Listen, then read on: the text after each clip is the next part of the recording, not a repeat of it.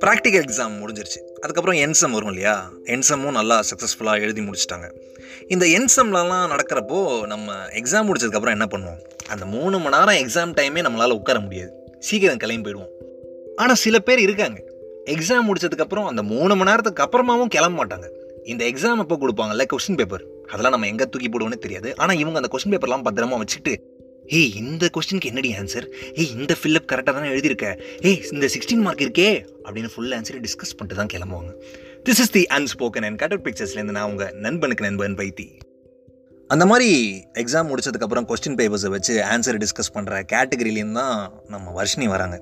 அது மாதிரி ஒரு எக்ஸாம் முடிச்சுட்டு டிஸ்கஸ் பண்ணிக்கிட்டு இருந்தப்போ ஏய் இந்த கொஸ்டினுக்கு இந்த ஆன்சர் அப்படின்னு வர்ஷினி சொல்லிக்கிட்டு இருந்தப்போ பின்னாடிலேருந்து சுரேந்தர் வந்து இல்லை இல்லை இதெல்லாம் தப்பு? நீ தப்பாக எழுதிட்ட அவள் தான் உனக்கு மார்க் போச்சு அப்படின்னு சொல்லிட்டு லைட்டாக கடுப்பேற்றி விட்டுறாரு. முதல்ல சுரேந்தரையே பிடிக்காது. அப்புறம் பேசிக்கிட்டு இருக்கிறப்போ நடுவில் வந்து இன்டரப்ட் பண்ணால் பிடிக்காது. அதுவும் குறிப்பாக ஆன்சர் இது கரெக்டுன்னு கான்ஃபிடண்ட்டாக சொல்லிக்கிட்டு இருக்கிறப்போ இது தப்புன்னு ஆணித்தனமாக சொன்னால் சுத்தமாக பிடிக்கவே பிடிக்காது. செம்ம கடுப்பாயிட்டேன் வைத்தி. நான் கரெக்டு கரெக்டுன்னு சொல்லிட்டு இருக்கேன். அவன் திருப்பி திருப்பி தப்புன்னு சொல்லிட்டே இருக்கான். சரி இவன்கிட்ட நான் எதுக்கு ப்ரூவ் பண்ணணும்? ஆனால் அவன் மேலே இருந்த இரிட்டேஷன் ஏறிட்டே இருந்துச்சு. அதுக்கப்புறம் கொஞ்ச நாள் கழித்து சுரேந்தருக்கு பர்த்டே எல்லாரும் ஓடி போய் விஷ் பண்ணுறாங்க நான் விஷ்,லாம் பண்ணல. சுரேந்தர் பர்த்டேக்கு எல்லாருக்கும் ஐஸ்கிரீம் வாங்கி கொடுத்தான். ஆமாம் வர்ஷினிக்கும் சேர்த்து தான் எல்லாரும் சாப்பிட்டாங்க ஆனால் சுரேந்தர் அந்த பக்கம் போனதுக்கப்புறம் வர்ஷினி அந்த ஐஸ்கிரீமை தூக்கி போட்டாங்க. எது?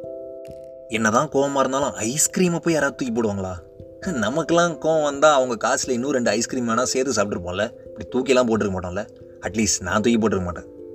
கொஞ்ச நாள் கழித்து ரிசல்ட்ஸ் வருது. எல்லாரும் டென்ஷனாக இருக்காங்க. ஆப்வியஸ்லி வர்ஷினி டென்ஷனாக எல்லாமே இருப்பாங்க.